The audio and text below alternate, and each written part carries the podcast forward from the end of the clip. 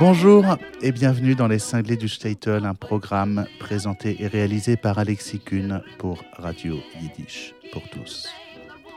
Je vous parlais dans les deux émissions précédentes du clarinettiste génial, excentrique, Naftulé Brandwein. Comme je vous le disais dans ces émissions, Naftulé n'était plus vivant pour être témoin du regain d'intérêt pour le klezmer qui s'est fait jour au milieu des années 70. En revanche, son influence n'a pas disparu. Une nouvelle génération de musiciens de klezmer le cite systématiquement comme source d'inspiration. Les traditions complexes de la musique klezmer ne sont pas bien préservées par la musique écrite et les enregistrements de Brandwein restent fondamentalement importants pour ceux qui essaient de recréer le son original du klezmer. J'ai l'immense plaisir d'accueillir ici ce soir un des clarinettistes contemporains qui s'est le plus inspiré de Naftuli Brandwein. Si Brandwein était considéré comme le King of Klezmer Clarinet, j'ai en face de moi ce soir son héritier, The New King of Klezmer Clarinet.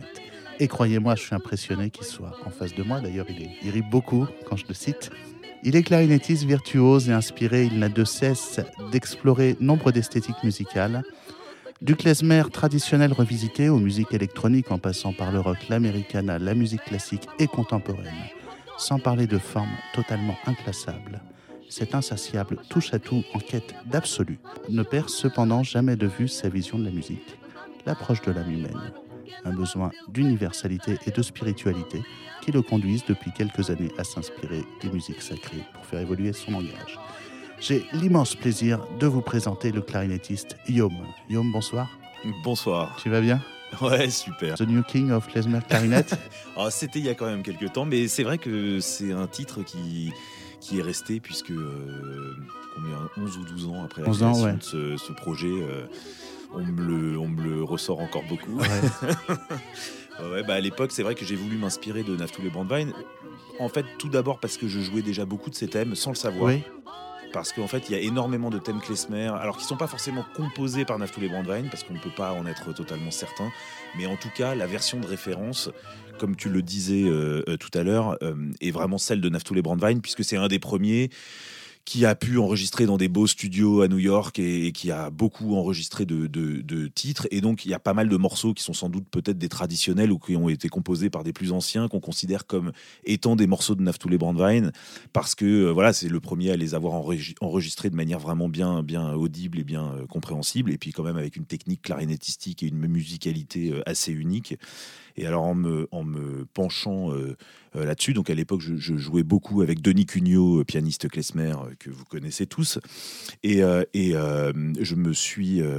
C'est lui qui m'a dit tiens, mais ce thème qu'on joue, puis celui-là, puis celui-là, tous ceux que tu adores, en gros, ont en fait les versions de référence sont de Naftule Brandwein. Tu devrais vraiment te pencher sur le sur le bonhomme. Et je me suis penché sur euh, sur euh, Naftoul, hein, on va l'appeler comme ça. Et et, euh, et en fait, je me suis rendu compte que au-delà de sa, sa musique, ou en tout cas en plus de sa musique et de son jeu clarinettistique hallucinant, c'était un personnage complètement fou. Je dirais presque l'ancêtre du punk. Quoi. Il était vraiment euh, aussi connu pour ses frasques complètement hallucinantes que pour son, son, son, son niveau euh, clarinettistique et musical en général. Donc il s'est appelé King of Klezmer Clarinet, puis après rapidement carrément King of Jewish Music. Donc quand même dans les années 20 euh, aux États-Unis, à New York, il fallait, il fallait oser euh, faire ça.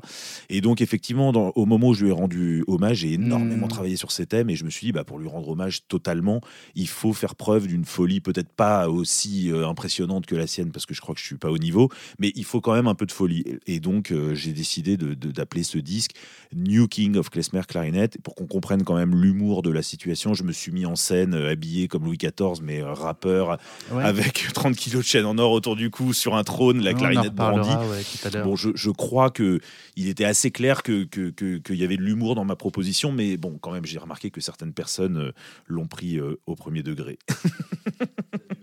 Ouais. The New King of Klezmer Clarinet, c'était en 2008. Euh, c'était ton premier album solo. Il y en a eu de nombreux depuis. hein. Il y a eu d'autres collaborations très très importantes, notamment avec Ibrahim Balouf. Oui, il y a eu beaucoup de. Je suis allé explorer peut-être des domaines un peu plus étrangers à la tradition. Euh, euh, euh, klezmer. En fait, c'est mon seul album entre guillemets traditionnel parce que les vrais adeptes de, de, de Naftoul et Brandwein vous diront que, euh, que, je ne j'ai pas du tout joué comme Brandwein. Moi, c'était mon but parce que pour moi, rendre un hommage à quelqu'un, c'était pas essayer de jouer exactement comme lui, c'était vraiment amener ma propre personnalité dans les compositions de Naftoul. Donc c'était pas vraiment traditionnel, mais en tout cas l'instrumentation et la manière de penser le projet, c'est de loin celui qui se rapproche le plus de la tradition euh, klezmer. Après, je suis vraiment parti dans des explorations euh, un peu plus lointaines.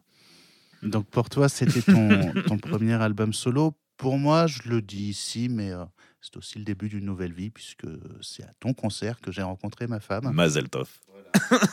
ça, ça me remplit de joie et d'honneur carrément.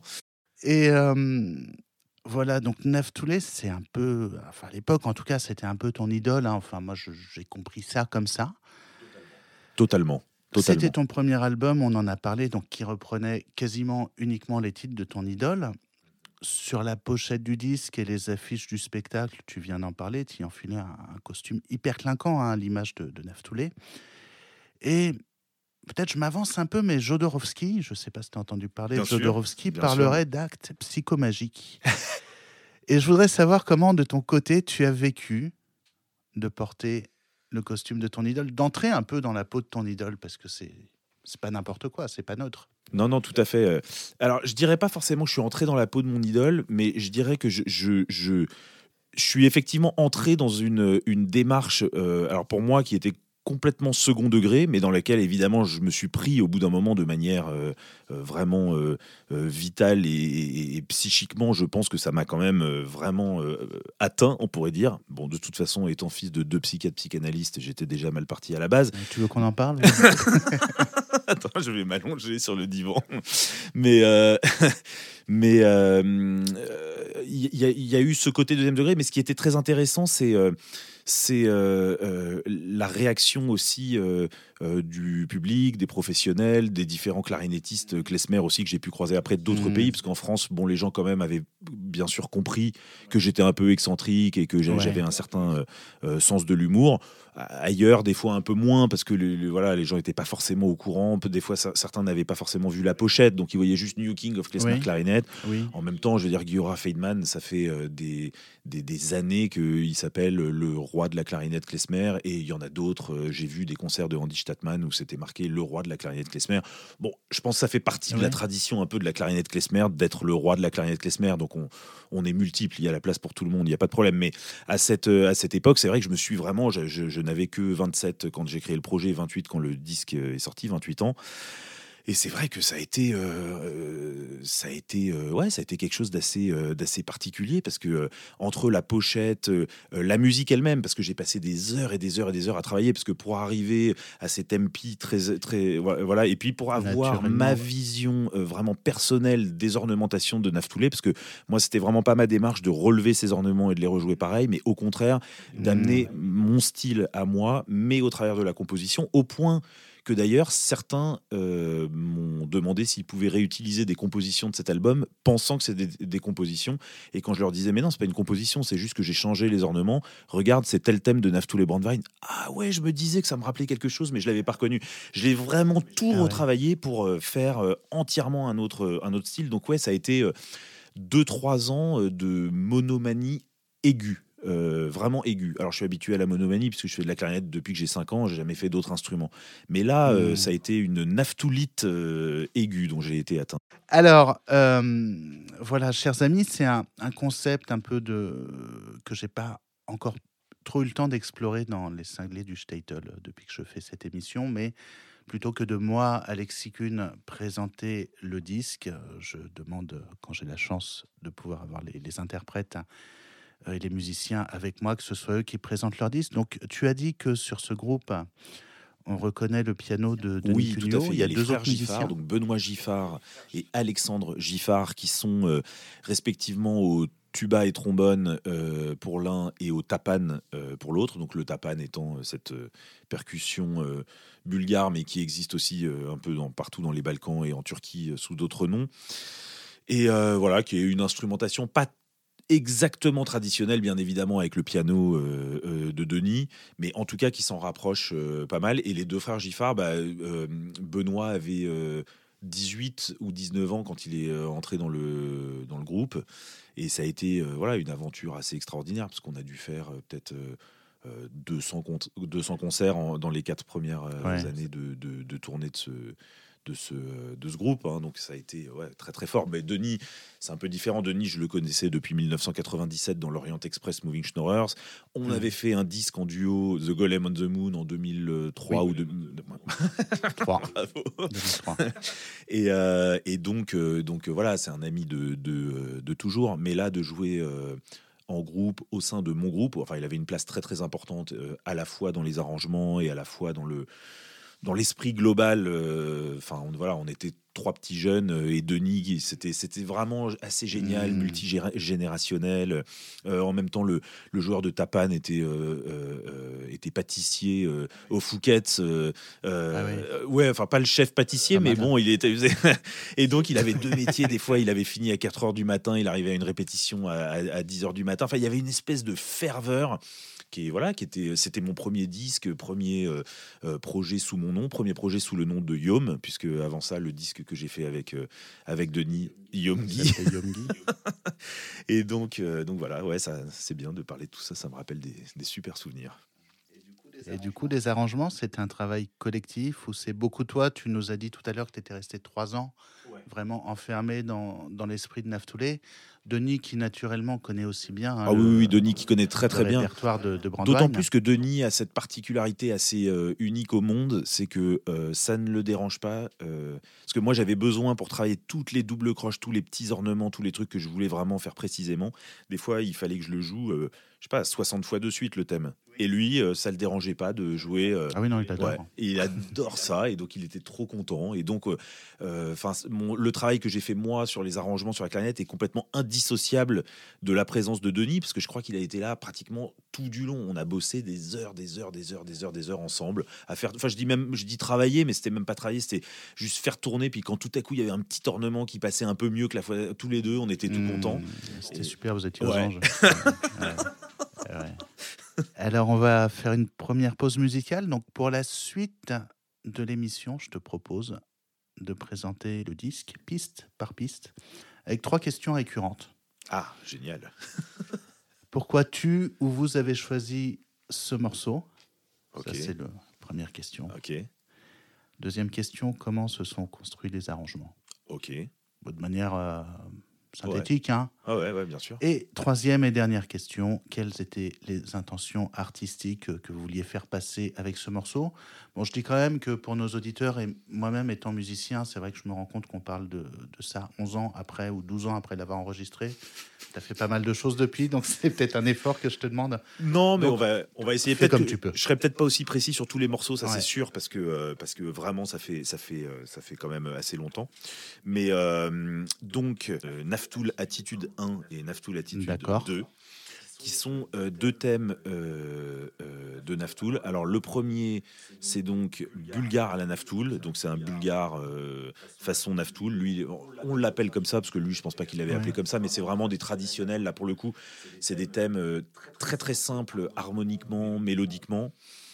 Euh, que euh, bah, là j'ai transformé aussi à ma, à ma manière en le reprenant mes deux octaves en dessous, puis après en le, en le, en le reprenant dans l'aigu mais avec des doubles croches partout, euh, en le fluidifiant.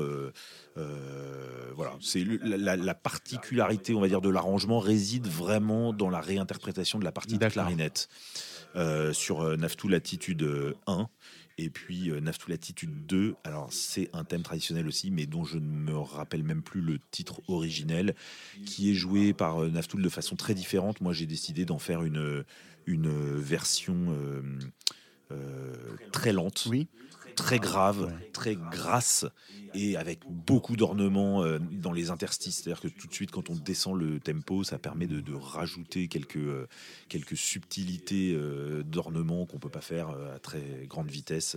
Et il y a un côté aussi assez oriental dans celui-là. D'accord. Donc ça s'appelle. Donc Naftou Latitude 1 et Naftou Latitude 2, peut-être on peut les, les lancer carrément. On va les lancer ensemble. Hein.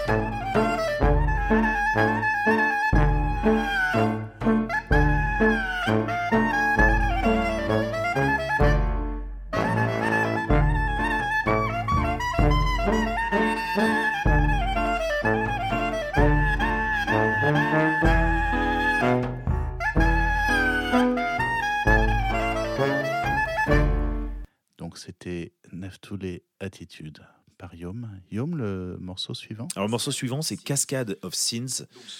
C'est euh, c'est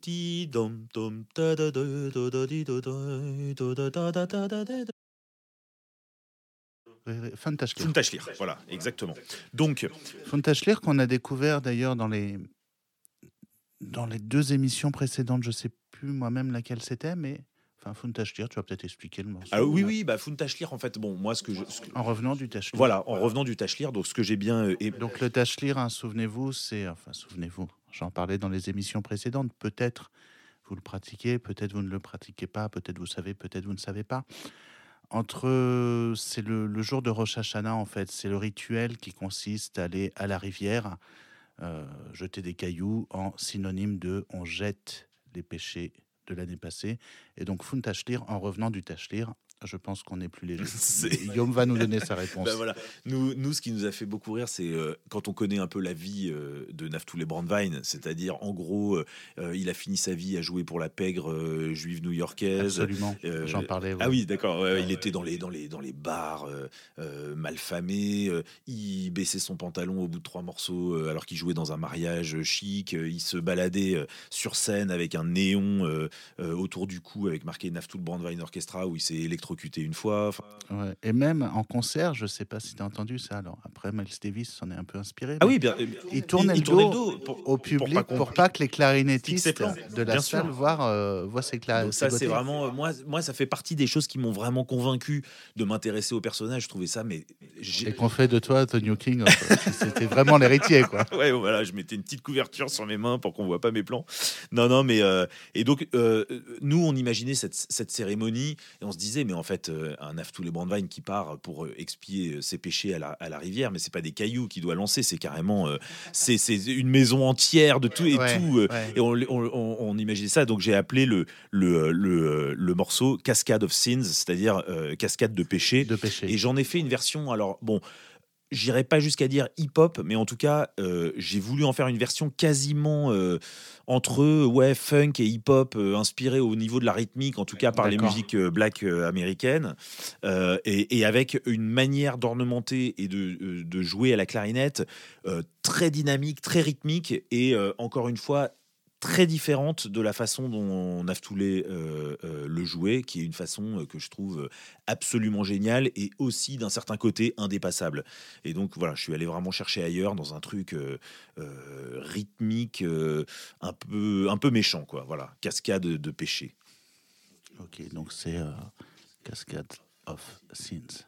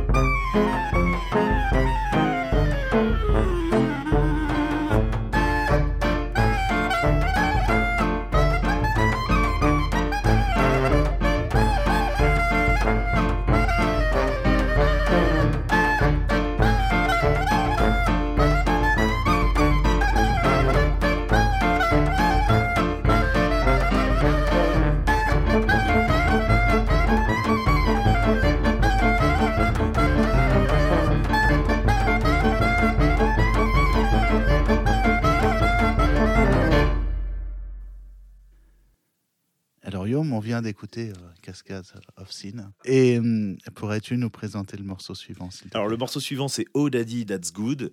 Donc, Oh That's is Good, qui a un thème traditionnel, bon, pareil, qu'on connaît par Naftoulé, mais qui peut-être date d'avant. Euh, celui-là, pareil, euh, je, l'ai adoré immédiatement. Euh, Oi Tatsisgut, c'est, c'est, on a vraiment, on s'est, on s'est énormément amusé avec avec Denis. À essayer d'analyser ce titre qui peut être analysé de plusieurs manières parce qu'on peut, ça peut être aussi juste oh c'est bon ou oh papa c'est bon. Nous on a pris la. Oui alors je t'ai même entendu il y a très longtemps en concert hein, parce qu'on se connaît depuis très longtemps et c'était peut-être tes tout premiers concerts. C'était à la Vieille Grille. Euh, ça devait être en 2000, un truc comme ça. Ah oui, on le jouait déjà. Et où t'imagines, t'imagines, euh, toi, t'imagines l'adolescent, et c'est vrai que j'étais souvent piqué l'idée de dire l'adolescent plein de, de rébellion. Euh, putain, vas-y, papa, c'est bon, quoi. ouais, ouais, Il y avait cette version, et puis après, j'en ai inventé encore une autre, mais bon, je sais pas si on pourra euh, en parler, mais parce que quand je jouais donc au théâtre du Tambour Royal au tout début, euh, là où tu, tu m'as. Là où j'ai rencontré ma Voilà. Euh, on a fait une série de, je sais plus, de 30 concerts, je crois, avec le, quartet au, début de ce projet. Et en fait, au début, je racontais toute la vie de Naftoul et Brandwein, alors avec beaucoup de choses vraies, parce qu'il y a déjà de quoi faire. et puis, de temps en temps, sur certains titres où on délirait un peu, j'inventais tout un tout un bah tout voilà toute une une, une, une, histoire euh, et donc euh, pour ce morceau j'avais inventé une histoire complètement hallucinante euh, où fraîchement arrivé à New York il arrivait des, des, des, des, mésaventures complètement extraordinaires à, à, Naftoulé et donc je disais bah voilà ce titre nous a vraiment interloqué on a cherché cherché on pensait vraiment que c'était quelque chose de très particulier parce que son père jouait de la clarinette et lui avait appris un nouveau truc et il avait dit oh papa c'est bon et en fait, pas du tout. Apparemment, il aurait composé ce thème la première fois que euh, son euh, père l'avait amené au bordel. Donc euh, voilà, je ne sais pas si on pourra garder cette magnifique invention que j'avais faite. Ben non, mais ça donne en même temps très sérieusement très sérieusement, ça donne aussi une, idée du personnage de Naftouli. Ah bah oui, parce que euh, c'est quand même un personnage qu'on pourrait euh, qualifier de sulfureux pratiquement. Alors pas dans un côté politique ou quoi, mais c'est quand même quelqu'un. Je, veux dire pour que ses musiciens l'appellent Nasty Drunk. Et puis il a fini d'ailleurs, ça a été compliqué pour lui parce qu'il y a eu euh, quelqu'un dont on parlera dans très peu de temps puisque c'est un un, musicien dont j'ai repris un titre aussi dans, ce, dans cet album. Il y a eu un certain David Tarachuk, euh, dit Dave Taras. mais je consacrais beaucoup d'émissions. Ah d'accord. Euh, bah, lui, à la différence de Naftoulé, Naftoulé c'était vraiment un autodidacte qui savait pas lire la musique et qui s'est retrouvé à New York dans les années 30 où c'était Broadway qui commençait à fonctionner. Donc, donc les, les, les et, la musique klezmer, il faut quand même le dire, au, niveau des années 30, les gens ont commencé à euh, ne plus s'y intéresser du tout. Et ils voulaient du Broadway. Et donc, les musiciens qui étaient capables de passer du klezmer à Broadway, c'était ceux qui lisaient les partitions, dont David Tarachuk euh, faisait partie. Dave Taras. faisait partie. Donc, Dave Taras a eu tout à coup une espèce de d'heure de gloire à ce moment-là parce que lui a pu faire le pont entre les deux. Là où Naftoul Brandwein, Naftoul Brandwein a clairement euh, sombré dans l'alcool et dans les bas-fonds parce que lui ne pouvait pas euh, sortir de son absolu génie, mais qui était cantonné à la musique, euh, à l'oreille. Euh, voilà. Et donc, ça a été, je pense que ça a été vraiment très dur pour lui. Et moi, j'aime bien, sans doute en tant que fils de psy, lui lui inventer euh, des excuses parentales, ça me semble indispensable de pouvoir à un moment dans sa vie dire que tous les trucs atroces qui arrivent, c'est la faute de tes parents, sinon c'est quand même un mmh. peu dur, hein, si on peut pas se reposer sur ce présupposé rassurant. Euh, mais euh, en tout cas, j'ai trouvé ça assez drôle d'inventer une espèce de, jeunesse un peu traumatisante. En même temps, d'ailleurs, c'est vrai, parce que Naftoul et Brandwein, quand même, 1889 en Moldavie, 1908, je crois, dans le bateau pour de Odessa aux États-Unis, euh, arrivé à New York, euh, et quelques années plus tard, euh, King of Jewish Music. C'est un parcours intéressant. Mais en tout cas, voilà, je lui ai inventé un peu cette, cette, cette histoire-là sur Oh Daddy That's Good. Et puis, et puis après, quand même, j'ai commencé à faire plus de musique et à parler un peu moins, même si ça ne s'entend pas là tout de suite. Mais bon. C'est Oh Daddy That's Good par Yom.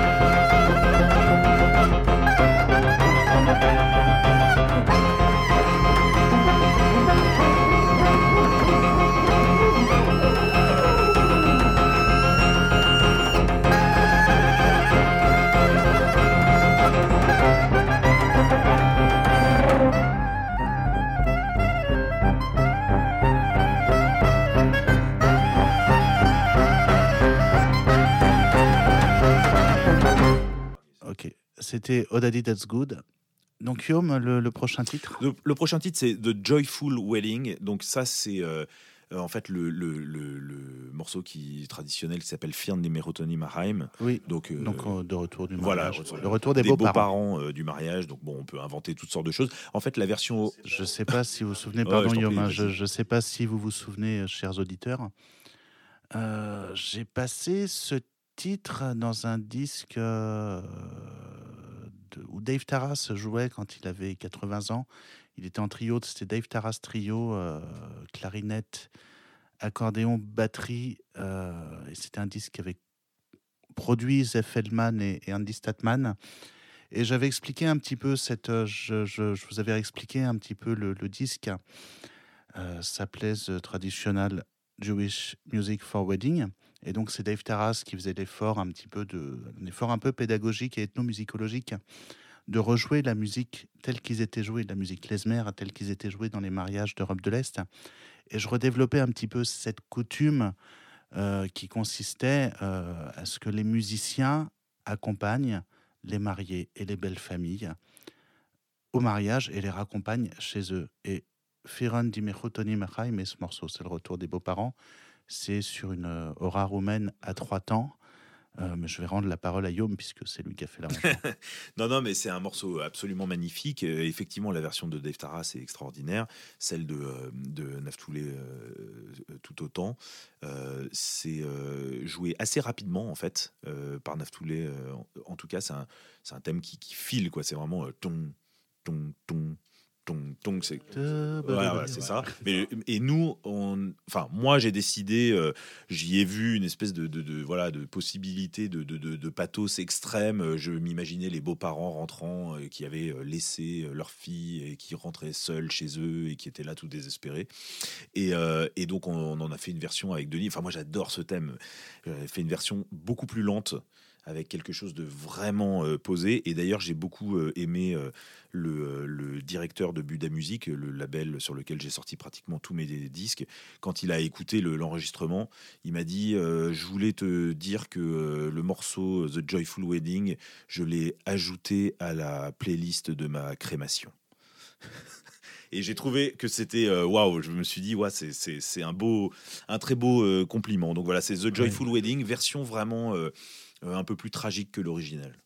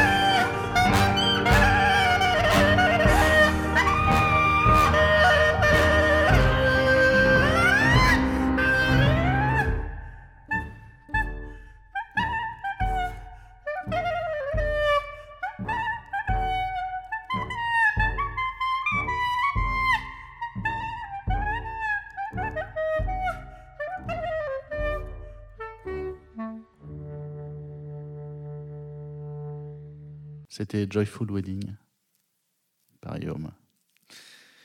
Alors là, le. le- Alors là, j'aime bien parce qu'on arrive à la fin et c'est toi qui m'as présenté l'émission. Alors vas-y. Parce que le prochain morceau est Ouais. un point d'interrogation. Ah oui, oui, oui, oui. bah C'était oui. déjà une Ouais. question en soi. D'accord. Euh,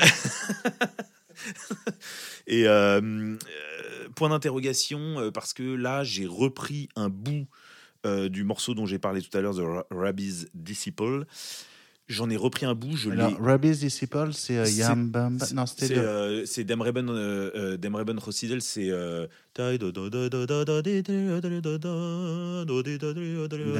Mais là, je- bon, sauf que moi j'en avais fait déjà quelque chose de très différent. J'ai repris ma version et j'en ai fait euh, comme une espèce de, de, euh, de je, je l'ai transformé euh, au point de vue sonore pour lui donner un peu la texture de ce qu'on aurait pu entendre dans une radio dans les années 30 avec un son un peu particulier.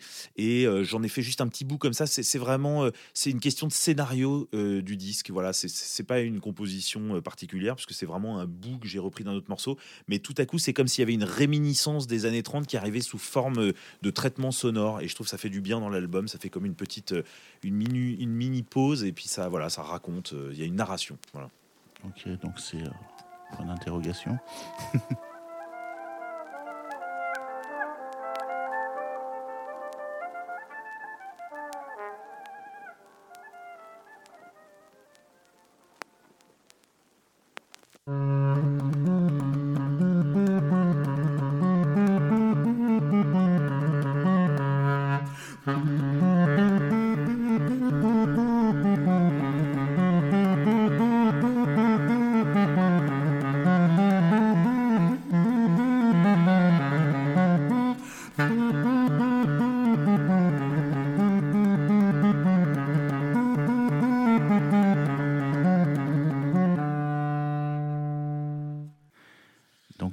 d'interrogation par Guillaume, Voilà. qui Donc, présente tout seul maintenant. Ouais.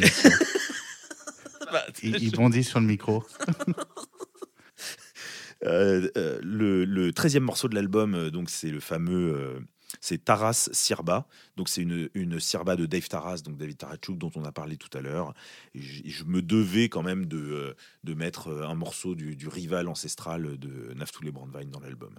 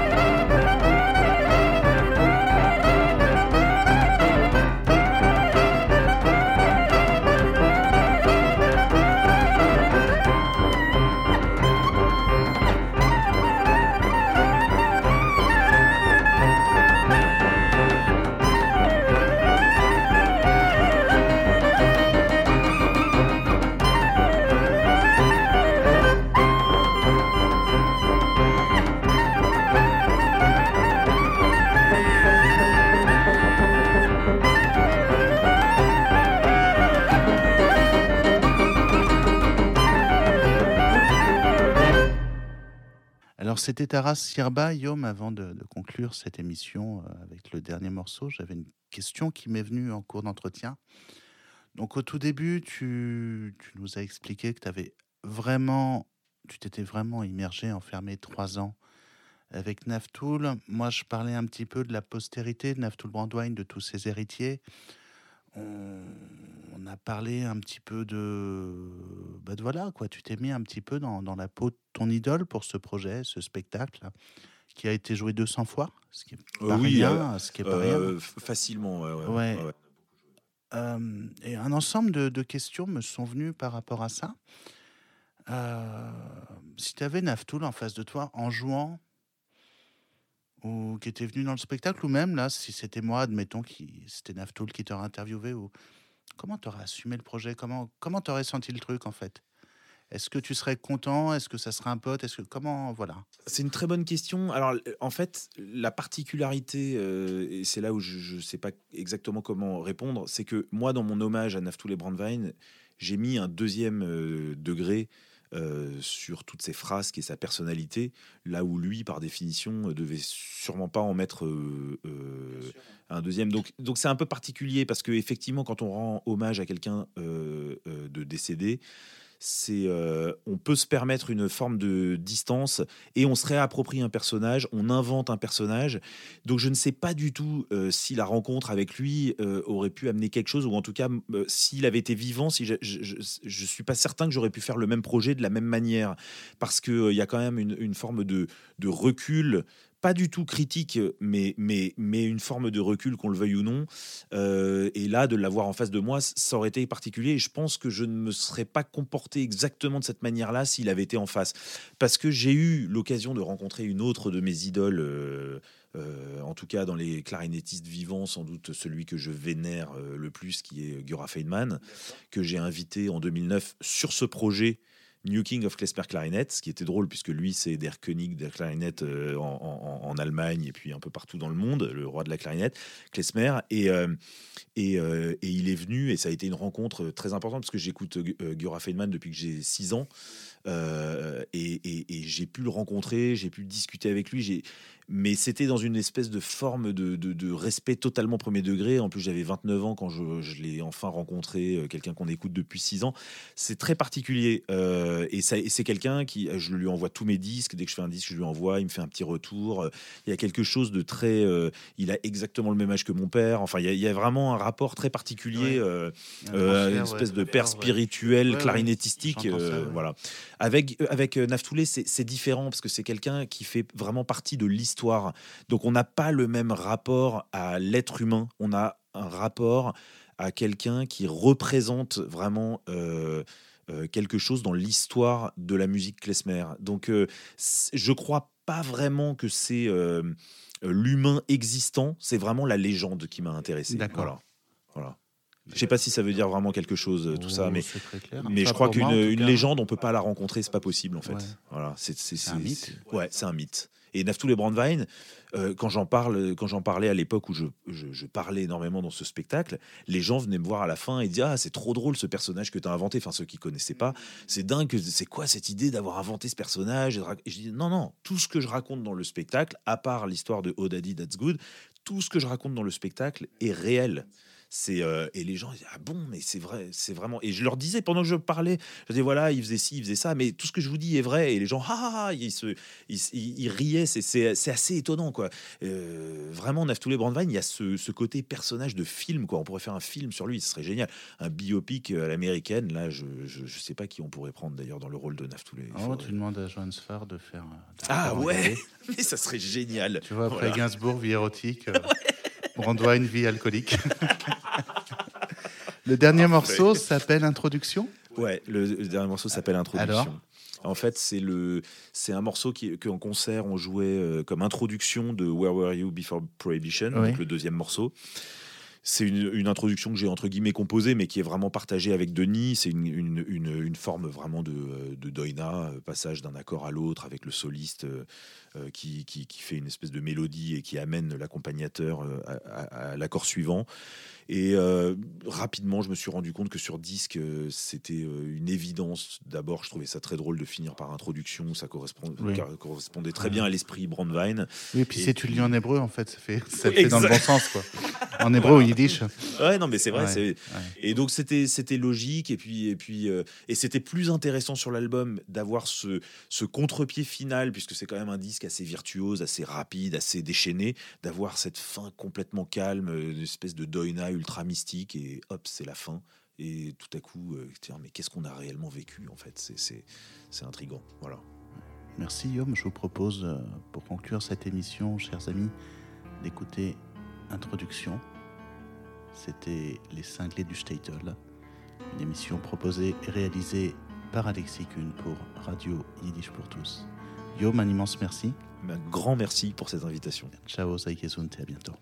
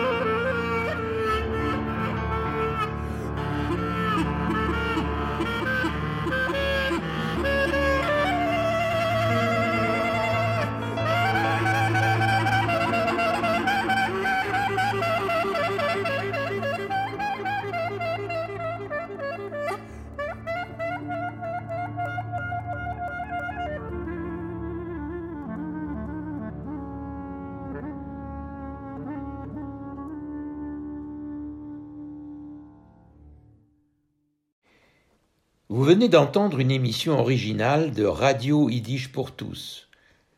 Seule radio au monde à diffuser la culture yiddish 24 heures sur 24, Radio Yiddish pour tous fonctionne grâce au seul soutien financier des membres et donateurs de Yiddish pour tous. Vous pouvez vous aussi apporter votre contribution à la diffusion de notre culture. Pour cela, rendez-vous sur notre site www yiddishpourtous.org. www.yiddishpourtous en un seul mot, .org.